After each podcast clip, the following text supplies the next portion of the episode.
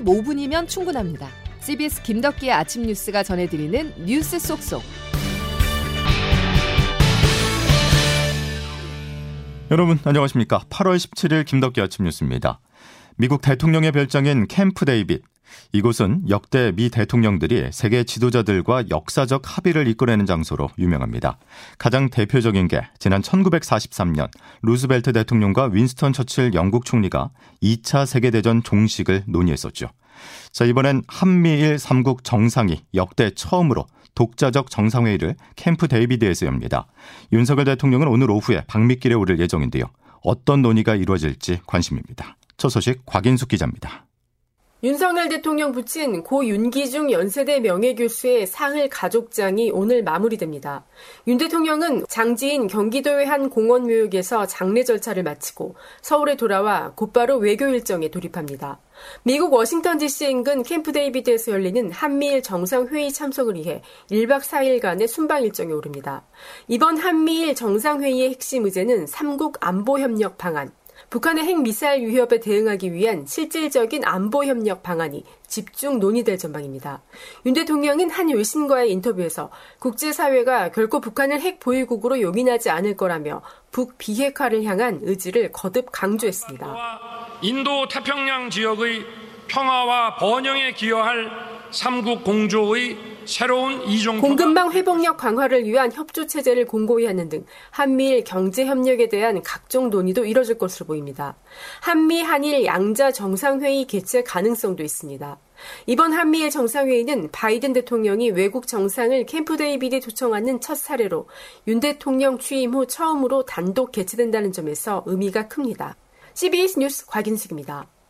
미국과 일본의 시각으로 한미일 정상회의를 살펴보겠습니다. 경제부터 외교, 안보까지 다양한 논의가 있을 거란 전망이 나오는데요. 일본 언론들은 이번 정상회의를 계기로 3국 정상회의와 공동 군사훈련을 매년 정례적으로 개최하는 방안이 합의될 것이라 보도했습니다. 최인수 기자입니다. 미국 백악관은 이번 한미일 정상회의에서 3국의 관계를 새로운 차원으로 끌어올릴 중요한 이니셔티브들을 발표할 것이라고 예고했습니다. 3국 협력의 새 시대를 열 역사적 회담으로 규정한 게 토니 블링컨 미 국무부 장관입니다.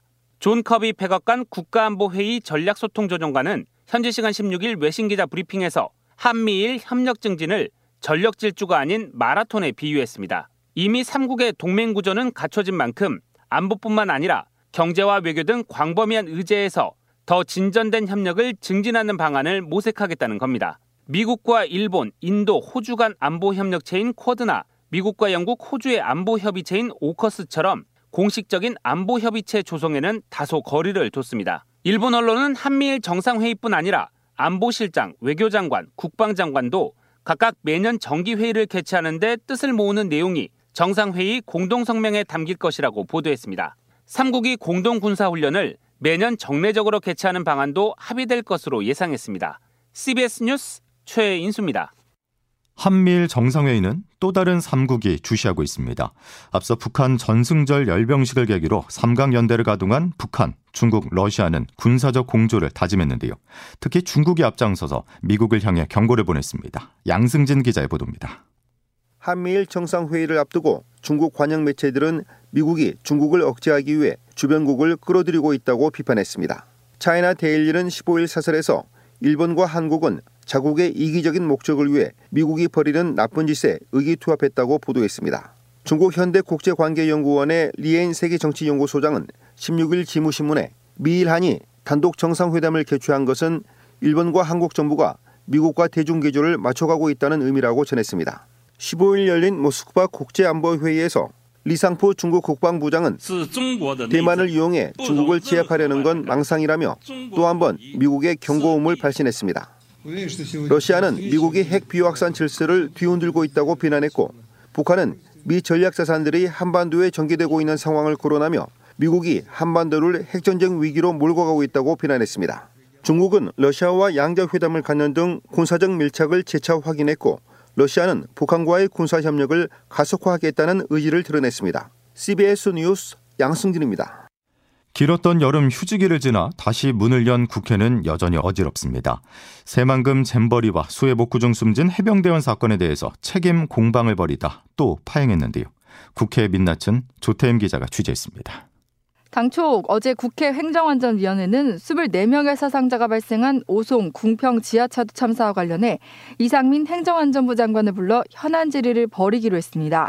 하지만 국민의힘은 세계 잼버리 대회 집행위원장인 김관영 전북도지사 출석을 요구하면서 불참했고 이만희 간사만이 행안위에 출석했습니다. 그 열악하기 거지없는 기반 시설 조성, 전북 도지사의 책임 아닙니까? 민주당은 김 지사의 출석은 여야 합의 사항이 아니라며 국민의힘의 의도적 하행이라고 몰아갔습니다. 그 책임을 회피하고 윤석열 정권과 행정안전부 장관 수호를 위해서 어깃장 결국 이만희 의원은 자리를 떴고 아직 회의 끝나지 않았습니다. 무엇이 두려워서 도망가십니까, 간사님? 제 얘기 좀 회의는 듣고 26분 만에 끝났습니다. 국회 국방위도 최수근 상병 사망 사건과 관련한 야당 단독 소집 요구에 따라 전체 회의가 열렸지만 국민의힘 소속 한기호 국방위원장의 산회 선포 후 어, 현안 질의를 해주시길 바랍니다. 금일 회의는 이상으로 마치겠습니다. 아니 왜 이렇게 무책임하게 회의 야당 의원들의 하세요? 의사 진행 발언만으로 40분 만에 끝이 났습니다. 처리가 시급한 법안부터 실제 규명이 필요한 현안이 산적하지만 여야는 이해관계를 앞세운 대치만 이어가는 모습입니다. CBS 뉴스 조태임입니다. 파행으로 얼룩진 새만금 잼버리는 대회 초반부터 불안한 흐름을 보였습니다. 찜통 더위 속에 청소년 대원들은 찬물을 찾아 편의점 앞에 길게 줄을 서야 했는데요. 현장에서는 편의점 수가 부족하다는 이야기가 끊이질 않았었는데 잼버리 조직위가 독점 계약을 한 게 그 원인으로 지목됩니다. CBS 전북방송 송승민 기자의 보도입니다. 잼버리 초기 얼음물 공급이 원활하지 않았던 탓에 얼음 한 통을 사기 위해 청소년 대원들은 뙤약볕 아래서 200m가 넘는 줄을 만들고 있었습니다. 자녀를 보낸 부모들은 어른들이 청소년을 두고 장사를 하고 있다는 비판을 SNS 등 곳곳에 올렸습니다. GS25시 편의점이 독점으로 들어오며 가격 폭리를 취했다는 겁니다. 잼버리에 참여했던 지도자들은 한국 스카우트 연맹의 지도자 훈육 회의에선 당초 여러 편의점 브랜드가 들어오고 편의점 수도 많았다고 말합니다. 2년 전에 전국 훈육 지도자 회의가 있었대요. 그때 그 편의점이 저 여러 브랜드 들어온다고 어, 막상 와보니까 그 GS 하나밖에 없고 특정 브랜드가 독점으로 들어와 폭리를 취했고 편의점 수가 부족했다는 비판은 잼버리 특별법에서 시작됩니다. 새만금 세계 잼버리법 13조에 따라 잼버리 조직위는 휘장 사업을 통한 수익 사업이 가능합니다. 조직위는 휘장 사업을 공식 후원사 계약 방식으로 운영하며 32개 물품을 기업과 독점 방식으로 계약을 맺었습니다. 편의점과 세탁 서비스, 음료 등 독점 계약으로 피해가 발생할 여지가 짙은 품목까지 여기에 포함됐습니다. CBS 뉴스 송승민입니다. 네, 여기 불이 범람을 해갖고요. 버스하고 네. 네, 사람들이 다 갇혀 있어요. 여기 잠시만요. 잠시만요. 네. 네. 여기서 선생님. 네, 여기서 어, 거기. 네. 거기 지금 잠깐만요. 비가 많이 오는 날 외출하기가 무섭습니다. 다른 지하차도나 터널을 지나거나 하면 심장이 뜁니다. 시민의 안전을 지키기 위해 존재하는 기관들이 서로 상대 기관이 더 잘못이라며 책임을 회피하는 모습을 보여 참담한 마음을 거둘 길이 없습니다. 고인이 된 그분들을 살리지 못해서 같이 빠져나오지 못해서 저희들은 죄책감을 느끼며 잠을 못 이룹니다. 아비유 규환의 그날 14명이 목숨을 잃은 충북 청주 오송 지하차도의 참사 당시 상황을 생존자 협의회가 추가로 공개했습니다. 생존자들은 심각한 정신적 트라우마에 시달리고 있다고 호소하기도 했는데요. 생존자 협의회는 책임자에 대한 엄중한 처벌과 진상규명을 촉구하며 김영환 충북지사와 이범석 청주시장 등 6명을 중대재해처벌법 위반으로 경찰에 고소했습니다. 이재명 더불어민주당 대표가 백현동 개발비리 의혹 사건의 피의자 신분으로 오늘 검찰에 출석합니다. 이 대표는 박근혜 전 대통령의 지시가 있었음을 증명해야만 합니다. 김태현 기자입니다. 이재명 대표는 오늘 오전 10시쯤 서울중앙지검에 출석합니다. 앞서 위례 대장동 의혹으로 두 번, 성남FC 후원금 의혹으로 한 번을 더하면 네 번째 검찰 출석입니다. 이재명 대표는 성남시장 시절 백현동 개발업자에게 각종 특혜를 제공하고 그만큼 성남시에 손해를 끼친 혐의를 받습니다. 이 대표는 출석을 이틀 앞둔 그제 자신의 진술서 요약본을 공개하며 검찰 논리를 정면으로 반박했습니다. 부지 용도 변경은 박근혜 정부와 식품연구원 요구에 의한 것이고 자신은 이런 한 푼도 사익을 취하지 않았다고 주장했습니다. 이 대표는 이처럼 혐의를 강하게 부인하고 있지만 공개적인 발언에는 신중한 모습입니다. 를 만들어서 뒤집어 씌운다는 취지로 말씀하셨는데 조금 더 자세히 설명해 주실 수 있으신가요? 수사팀은 약 250쪽 분량의 질문지를 준비한 것으로 알려졌습니다. 이 대표는 지난 조사 때와 마찬가지로 서면 진술서를 낸뒤 진술을 거부할 것으로 보입니다. 검찰은 사안의 중대성과 진술 태도, 증거인멸 염려 등을 따져 구속 영장 청구 여부를 결정할 방침입니다. CBS 뉴스 김태환입니다. 다음 소식입니다. 다자녀의 기준 이제는 3명이 아닌 2명입니다. 정부가 출산율을 끌어올리기 위해 자녀가 둘만 있어도 다양한 혜택을 제공하기로 했습니다. 고무성 기자의 보도입니다. 정부는 다자녀 혜택 기준을 기존 세자녀에서 두자녀로 완화하기로 했습니다. 우선 공공분야 주택 다자녀 특별 공급 기준을 올해 말까지 두자녀로 바꾸고 민영 주택의 특공 기준 완화도 검토할 예정입니다. 이주호 사회부총리 겸 교육부 장관입니다.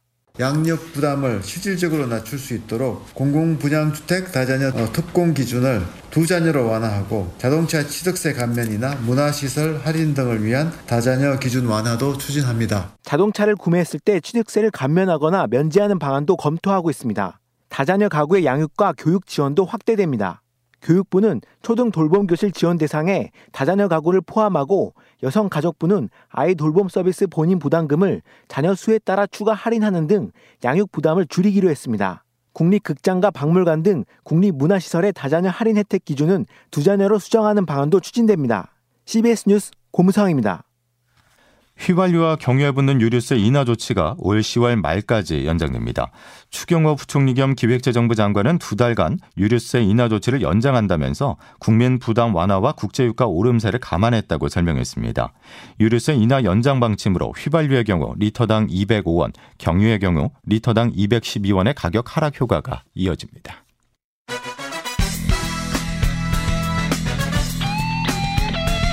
핵심만 담다. Save your time. 김덕기 아침 뉴스 여러분 함께하고 계십니다. 기상청 연결해서 출근길 날씨 알아보겠습니다. 김수진 기상 리포터 전해주시죠. 네, 연일 계속되는 무더위 속에 온열 질환자가 속출하고 있는데요. 질병관리청 온열 질환 응급실 감지, 감시 체계에 따르면 광복절인 그제까지 누적 온열 질환자는 모두 2,335명으로 작년 동기의 1,423명에 비해 거의 1,000명 가까이 크게 늘어난 걸 알 수가 있습니다. 당분간 이렇게 체감 기온이 33도를 웃도는 폭염과 열대야가 좀 더 지속될 것으로 보이기 때문에 온열 질환에 대한 꾸준하고 철저한 대비가 필요하겠습니다. 오늘도 서 서울과 춘천, 청주, 광주의 한낮 기온이 32도, 대구, 부산이 31도까지 오르겠고 습도가 높아서 체감 더위는 좀 더 심하겠습니다. 그리고 오늘도 돌풍과 벼락을 동반한 요란한 소나기 소식이 있는데요. 주로 오늘 오후부터 저녁 사이에 내륙 대부분 지역과 제주도에 5에서 40mm, 특히 호남 동부와 영남 내륙으로는 시간당 30mm 안팎의 강한 비가 집중되면서 최대 60mm 안팎의 소나기가 내리는 곳 있겠습니다. 또 당분간 동해안과 영남 남해안으로는 너울성 물결이 강할 것으로 보여서 안전사고에 유의하시기 바랍니다. 날씨였습니다. 목요일 김덕기 아침 뉴스는 여기까지입니다. 내일 다시 뵙죠. 고맙습니다.